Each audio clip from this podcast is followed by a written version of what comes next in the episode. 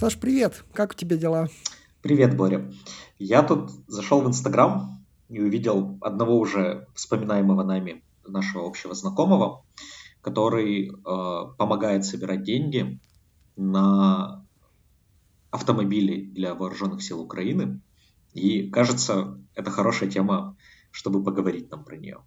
Вот. Как ты думаешь, собирать деньги сегодня на помощь вооруженным силам Украины и покупать на них что-нибудь, это как вообще? Насколько я помню, в той истории, о которой ты сейчас упоминаешь, есть маленький контекст, что, по-моему, организация, в рамках которой эти деньги собираются, это организация что-то типа «Мы против войны». «Русские против войны», да. «Русские против войны», да.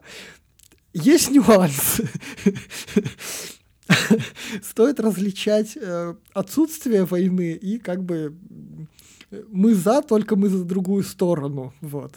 Поэтому, наверное, сама по себе история выглядит немножко как будто бы лицемерно. А у меня позиция простая. Ну, для себя, опять же, я ее не хожу, не пропагандирую, никому не говорю, что надо думать так же.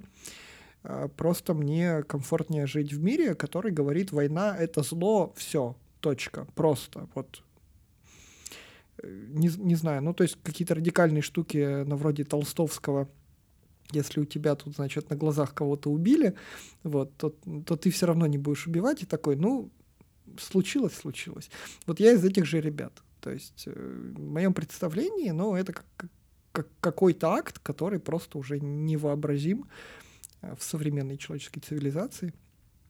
И, наверное, я не готов, как наш общий знакомый, под лозунгом «давайте, ну, как бы, чтобы войны не было», скидываться на деньги, на, ну, по сути, оружие и какие-то сопутствующие товары. Подожди, но они же защищаются. Ну, то есть, как бы, они же не на то, чтобы напасть на кого-то и убить. Они такие, чтобы...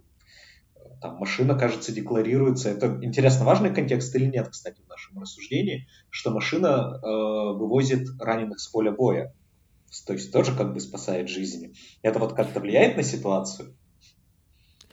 Все так. То есть это, ну... Ты знаешь, почему я не люблю нытиков? Потому что нытики думают, что все просто в жизни. А жизнь на самом деле состоит из ежедневного миллиона трейд-оффов. Ты взвешиваешь на невидимых весах что-то и принимаешь определенное решение. Например, если ты управленец, ты принимаешь в день там, сотню управленческих решений. И можно ходить и говорить, что все дурачки не лечатся, и надо делать там так или иначе. Вот. А можно просто, ну, принимать, как сказать, эти сложные выборы и видеть всю вот эту сложность и глубину. И в том, о чем ты говоришь, действительно есть, безусловно, смысл. И, как мне кажется, просто каждый человек для себя на этих невидимых весах взвешивает самостоятельно. То есть кто-то считает, что давайте мы, ну, там, будем помогать жизням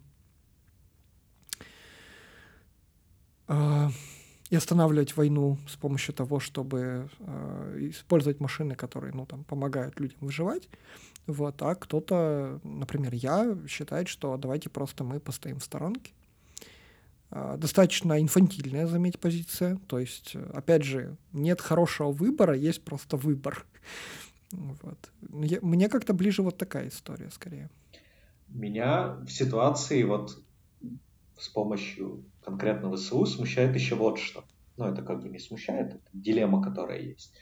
Что, с одной стороны, ты как бы, да, даешь деньги на то, чтобы одни человеки убивали других на войну. Это однозначно плохо. Тем более армии не твоей. Это армия другого государства, к которому мы никакого отношения не имеем. Но, с другой стороны, ребята обороняются. Они как бы пытаются свое хорошее защитить от чего-то плохого, чтобы какие-то злые люди ушли из их дома. И вот здесь как будто бы можно сделать там полшага уступки, что, ну, на такую армию ладно. Но потом я вспоминаю ситуацию, которая в мире была там 60-70-е годы, когда одна большая страна хотела защититься от другой большой страны и продолжала разрабатывать такие мощные вундервафли, которые могут расколоть землю просто пополам, что второй стороне тоже приходилось, как бы, чтобы защищаться, делать более мощные вундервафли. И в итоге у нас есть порядка 15 тысяч ядерных мощнейших боевых зарядов на планете, которые все как бы ради защиты изобретались. И вот через эту мысль я, наверное, тоже прихожу к тому, что нет, давайте мы лучше не воевать будем, а как бы попробуем жизнь людей сделать лучше и, ну, помогать где-нибудь вот здесь. Вот. Да, окей. Ну, то есть я просто к тому, что мне кажется, что позиция «я всегда в любой войне буду поддерживать сторону, которая защищается», но именно поддерживать, то есть я прям буду что-то делать, чтобы им стало лучше, это, как мне кажется, вполне благородная, разумная, наверное, человеколюбивая позиция. Да, не наверное, точно. Но просто мне она не близка. Потому что я знаю, что в любой сложной системе, будь то социум, например, из большого количества людей, или просто какие-то технологические штуки, там всегда, есть нюансы. Там всегда все сложно. Даже если приходит кто-то и говорит, типа Хокинга, я сейчас напишу книжку, которая объяснит, как работает Вселенная в научно-популярной книжке, ну, нет, нифига. Я читал Хокинга, мне не понравилось, мне не показалось, что он все просто объясняет, вот. Ну, это с одной стороны. А с другой стороны, как бы вот эти упрощения, они... Нет, это не то, что все так просто работает, это просто как бы давайте попытаемся аппроксимацию провести к реальной ситуации, которая просто будет с точки зрения погружения и понимания проще. Но это не то же самое, что смотреть на голые данные и видеть то, как ситуация происходит на самом деле. Поэтому я просто знаю, что зачастую, когда речь идет про сложные системы и дается какое-то простое объяснение, что вот хорошие, вот плохие, ты начинаешь как бы раскуривать в какой-то момент это глубже, и ты такой, ой, капец. Ну, то есть даже про какой-то исторический контекст, еще что-нибудь.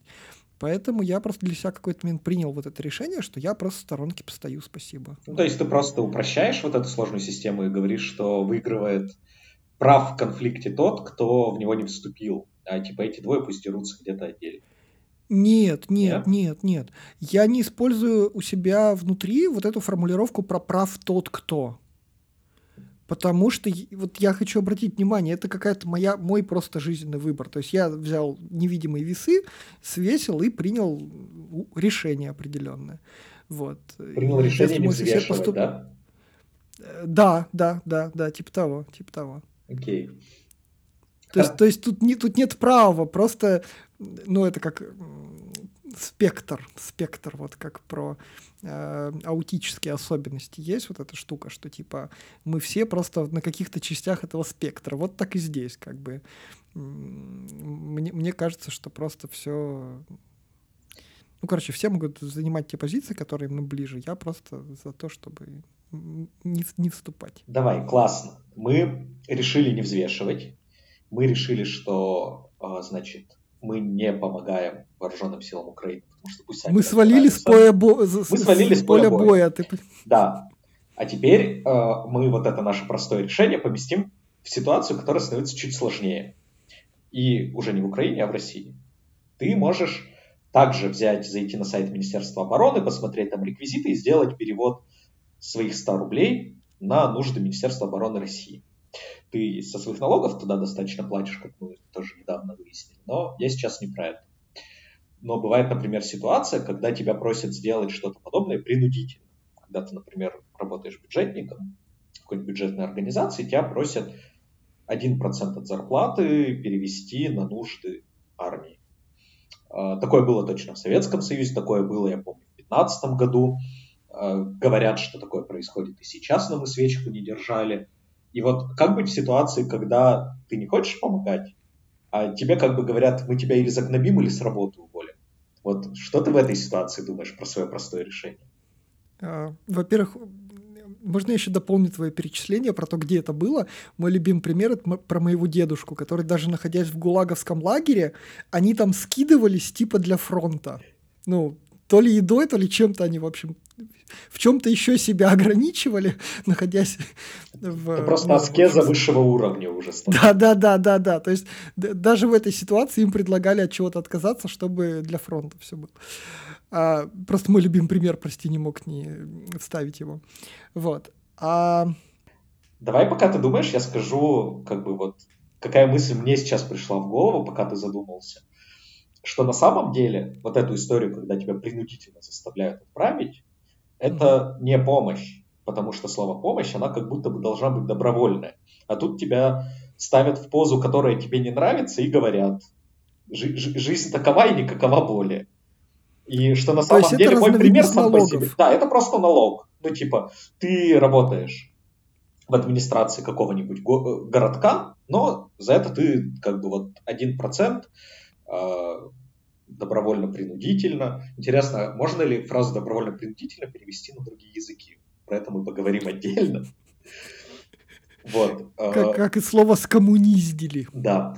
Что это как будто бы за рамками помощи находится. Что... Но давай, чтобы как бы завершить... Вот, да. Я просто со своей стороны еще хотел добавить, что самая ужасная разновидность цензуры — это самоцензуры. И я вообще... убежденный сторонник того, что история про бюджетники что-то кому-то обязаны, она очень сильно переоценена. Потому что, ну, по моему жизненному опыту, всем завучам и директорам в целом да насрать. Ну, просто да насрать. Вот мой любимый пример — это моя матушка, которая много десятилетий работает, значит, в сфере образования, и каждый раз, когда завуч скидывает ей в WhatsApp что-то в стиле «напишите мне, пожалуйста, когда вы сходите на выборы», ну, чтобы явочку, значит, отписаться, маман просто ее игнорит, как бы, и вообще не твое собачье дело, сходила я, не сходила, если сходила, то когда. Вот. И как бы ноль каких-то санкций, насколько я понимаю, за все эти годы было. То есть на самом деле, ну, любые цифры можно нарисовать, любую явку можно там допридумать. И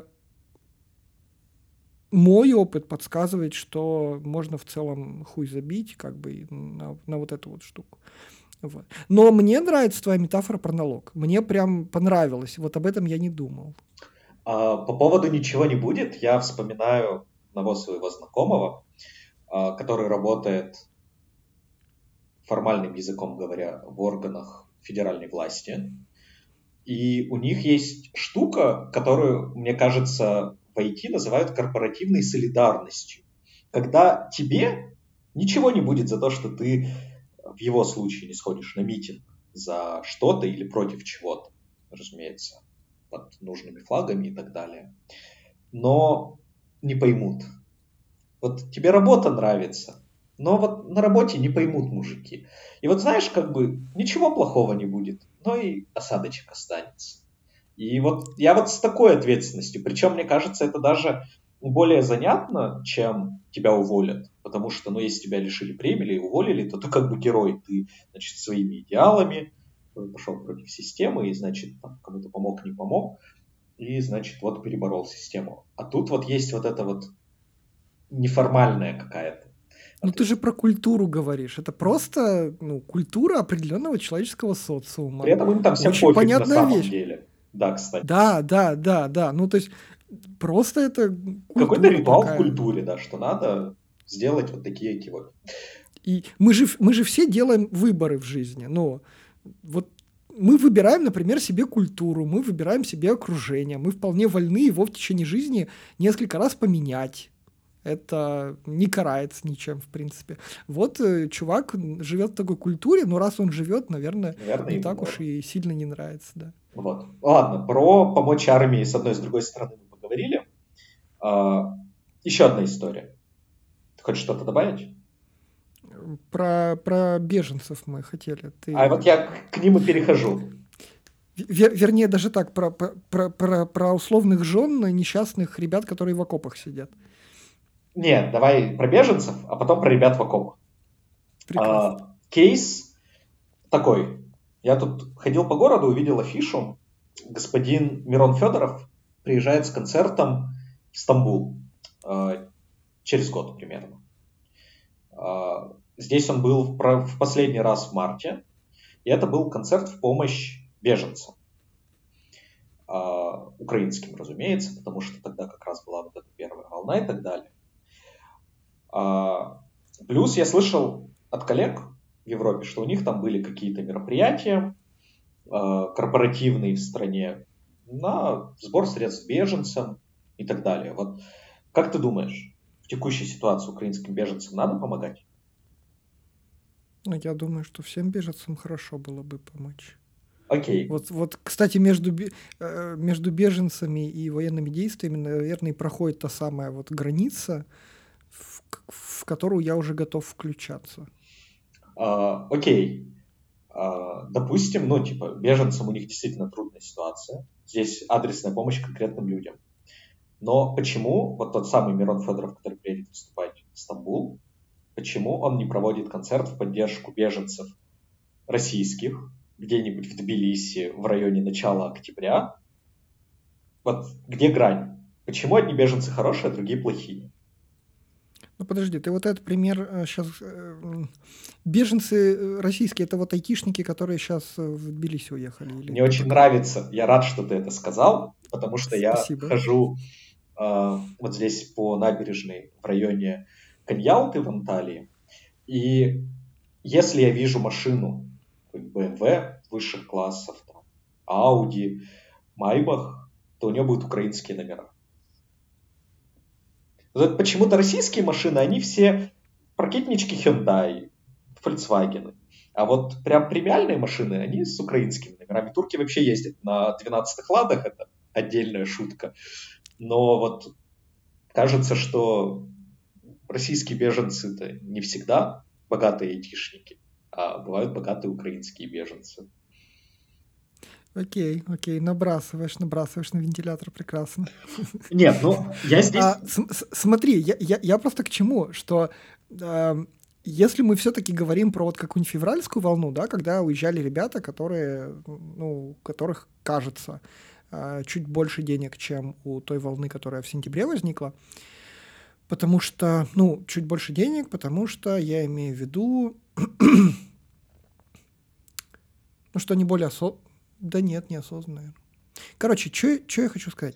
Потому что от мобилизации убегали уже совсем все, а в марте уезжали. Идейно. Все так. Мысль-то какая, что не все беженцы равны в том плане, что, беженцы, которые бегут от войны, это, просто все подряд. Вот, просто все подряд. Беженцы, которые бегут от мобилизации, это да, уже не все подряд, но как бы тоже большой объем людей. А беженцы, которые просто говорят, сяду-ка я на философский пароход и поплыву, это какие-то другие ребята. То есть, может быть, речь про почему одних не надо защищать, а других там надо, вот, может быть, вот в этом вопрос.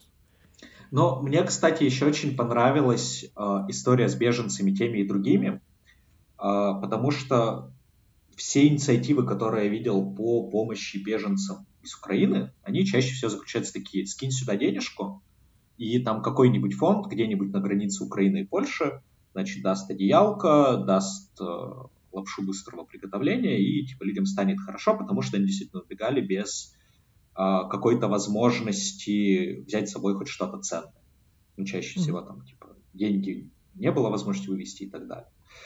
А в ситуации, когда я вижу, как помогают российским беженцам, это чаще всего ситуация, которую я встречал, наверное, с географией по всему земному шару, что я нахожусь в городе таком, я вас могу приютить и могу рассказать, как здесь легализоваться.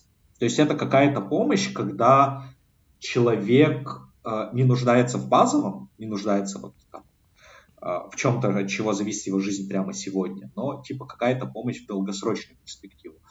Здесь, возможно, это связано в том числе и с юридическим статусом беженцев, но я вот не очень верю. Возможно, здесь еще какая-то адресность помощи влияет, что чаще всего своему знакомому готов пустить на диванчик в гостиной, а вот такое общее, денежка, пожалуйста, спасите. Меня-то больше забавляет...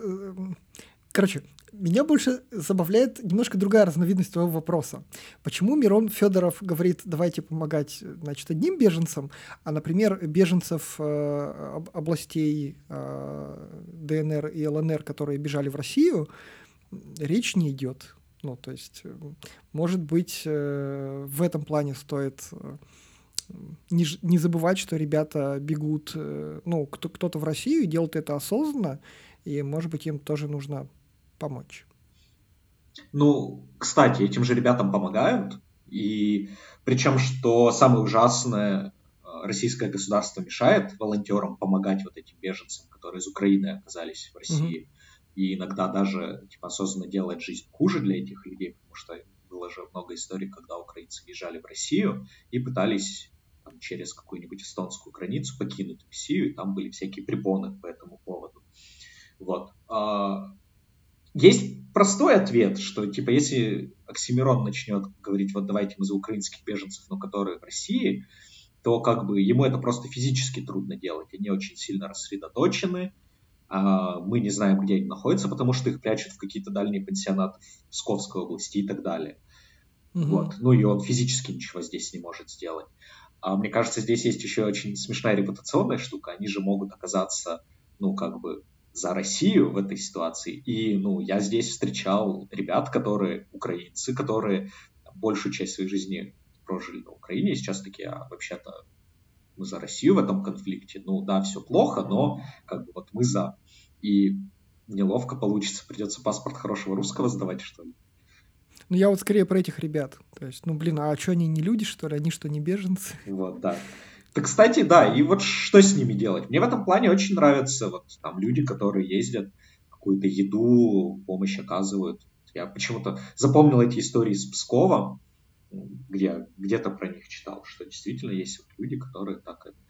И здесь мы можем перейти вот как раз про низовую инициативу, про то, что ты упомянул, про матерей-солдат, которые, ну, уже не в Пскове, а в Брянске ездят и, значит, на фронт возят консервы, теплую одежду, варежки для солдат, потому что, как утверждают злые языки, разумеется, с нашей армией такого происходить не может, что, оказывается, снабжение там плохое.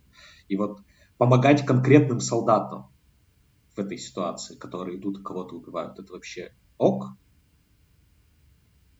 Ну, я думаю, что у нас с тобой точно нет вопросов относительно родственников, которые видят, что, ну, в какой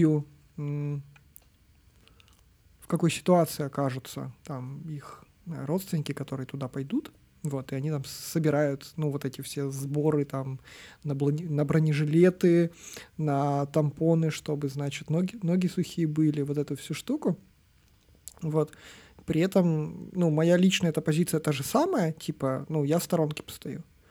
Но я не знаю, как я вел бы себя, если бы я был женой вот такого, значит, солдата, которого вот что-то взяли, вот случайно в мобилизацию забрали.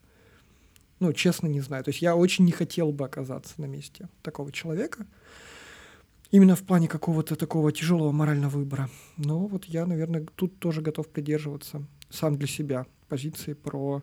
Я в сторонке постою. Ну вот смотри, есть же, на мой взгляд, здесь есть грань. Ну, во-первых, ты можешь помогать и покупать какой-то набор вещей с радостным улюлюканьем, а можешь как бы грустненько это делать. Это, на мой взгляд, две разных ситуации.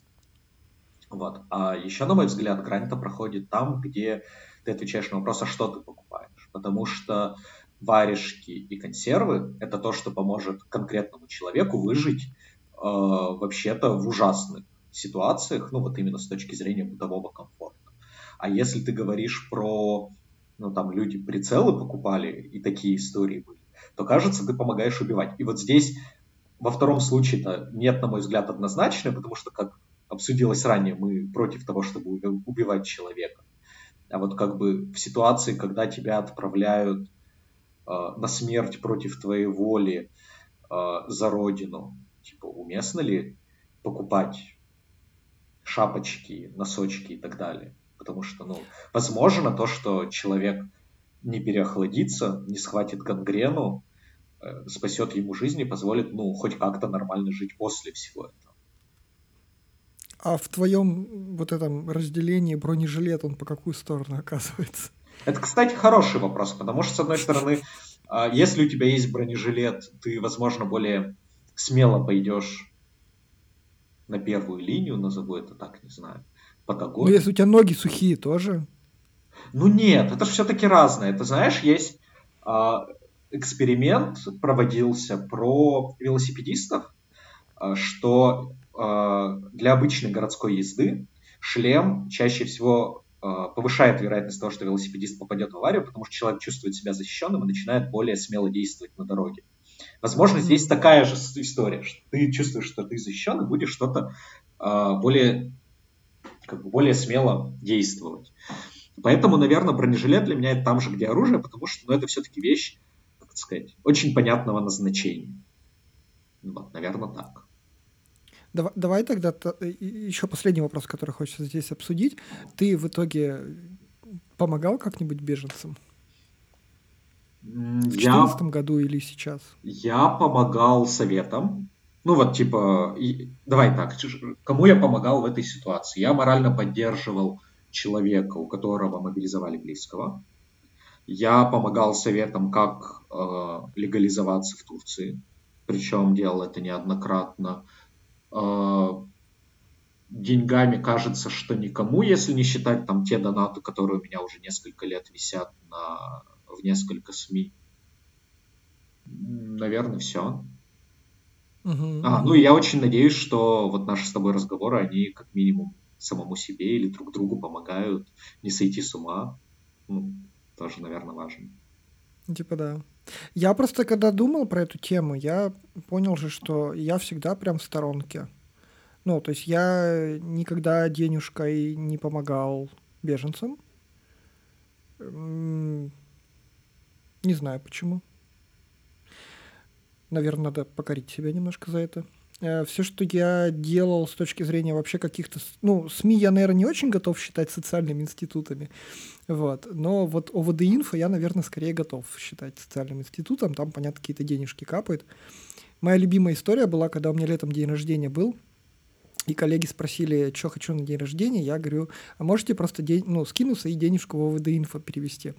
И ребята скипнули мою просьбу, просто дали мне, условно, налом, все, что я, купи себе книжки в Петровском, собственно, я взял эти денежки, перевел в ОВД-инфо, они все равно там оказались, но занятная история получилась. А вот прям беженцам кажется, что нет. Я знаю историю, у меня коллеги ездили в командировку в Ирландию, и так получилось, что они жили в отеле, где правительство размещало беженцев с Украины. Я знаю, что они там пересеклись, пообщались. И из-за того, что российские карты заблокированы, евро ты в России купить не можешь, у них там как-то так получилось, что командировочные дала принимающая сторона на месте. И ребята говорят, что там те деньги, которые у них остались, не потрачены, что они отдали вот этим женщинам с детьми, которые жили у них в отеле, и как-то там пообщались, вроде бы спокойно, без каких-то взаимных претензий, и все хорошо. Понятно, что это там не заоблачные суммы, но вот такая история была. И мне эта ситуация нравится одновременно тем, что там среди этих людей был мой руководитель, который одновременно помогает и российским беженцам тем, что мы трудоустраиваем ребят на работу не в российском юрлице, даем возможность в комфортном режиме там работать, находясь, в общем, в любой точке мира. И мне этот пример конкретного человека, Андрея, нравится тем, что как бы это такая помощь с двух сторон, где-то более системная, где-то разовая, но как факт, мне кажется, это прикольно. То есть Мирону надо стремиться вот к такому, да? Иначе получается, что ты реально работаешь на паспорт хорошего русского. То есть мне действительно непонятна позиция, чем... Во-первых, чем концерт, по каким городам он там ездил, помог украинцам. То есть он там какую-то денежку перечислил, понятно, но говорят, что там и коррупция, и все вот это. Почему на русских-то ему все равно? 17.03 на шее есть, а в душе, видимо, нет, или что? Или как это интерпретировать? Короче, мне непонятно. Это претензия не к нему на самом деле, ко всем подобное. позицию. Ну, я понимаю, это просто ролевой какой-то пример, да, который мы с тобой разбирали вокруг да около. Тут, как это, Оксимирона очень любим, да? Вот, но... К нему не претензий никаких. Да, как так вышло. Вот. Прикольно, прикольно. А кому еще можно помочь? Самому себе, наверное.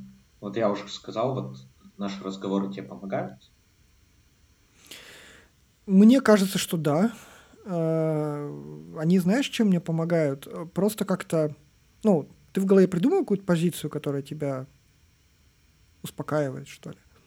И когда ты ее вслух говоришь, немножко поувереннее становишься в своей же позиции. Вот, то есть просто вот эта артикуляция, она как будто уже что-то тебе дает.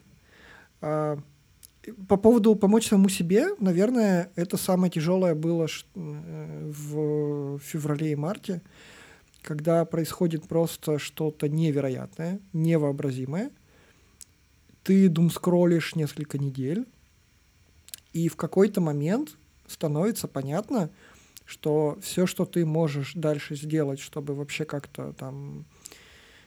на чайничке свисток не загудел, это начать заботиться о себе, а не о тех страдающих людях в Буче, Ирпене и любых других украинских городах.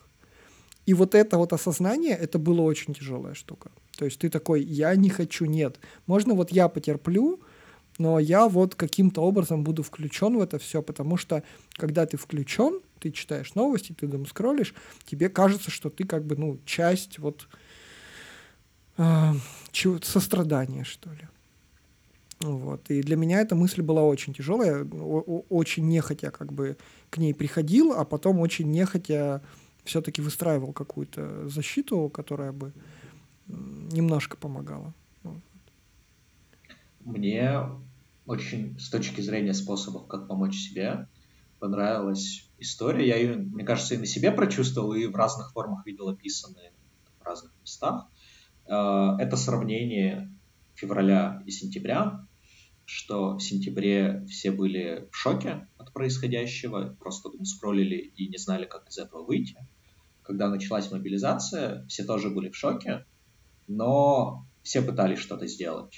Они читали какие-то нюансы законодательства. Они этого Максута Шадаева, значит, вопросами закидывали, как айтишников спасти. Там кто-то сел в машину и ехал куда-то. И вот это вот делать что-то, неважно оно там, насколько осмысленно или нет, оно как будто бы тоже помогало. Что ты просто сядь и работай. И оно уже спасает. И помогает кукуху на место поставить. А еще, возможно, ты своей уверенностью других заразишь, но это не точно. Ну, это точно. Это так работает. Потому что когда в день, когда объявили мобилизацию, вот там с утра, я этот день провел в том, что просто, ну, очевидно, оказалось сразу же в 2 раза больше встреч, чем просто было в календаре. То есть вместо условных там 5 стало условные 10. Вот. И я занимался тем, что ходил на те встречи, на которые обычно не хожу, с, значит, спокойным, слегка улыбчивым лицом, значит, светящим уверенностью, вот, чтобы заражать и окружающих. Я писал во все чатики флудильные, нефлудильные, слова какой-то поддержки и вообще, что давайте как-то вместе держаться, и кто хотите, пишите, звоните, что угодно. Я, ну, чем смогу, я правда помогу. И в конце этого дня у меня, значит, еженедельная встреча с психотерапевтом.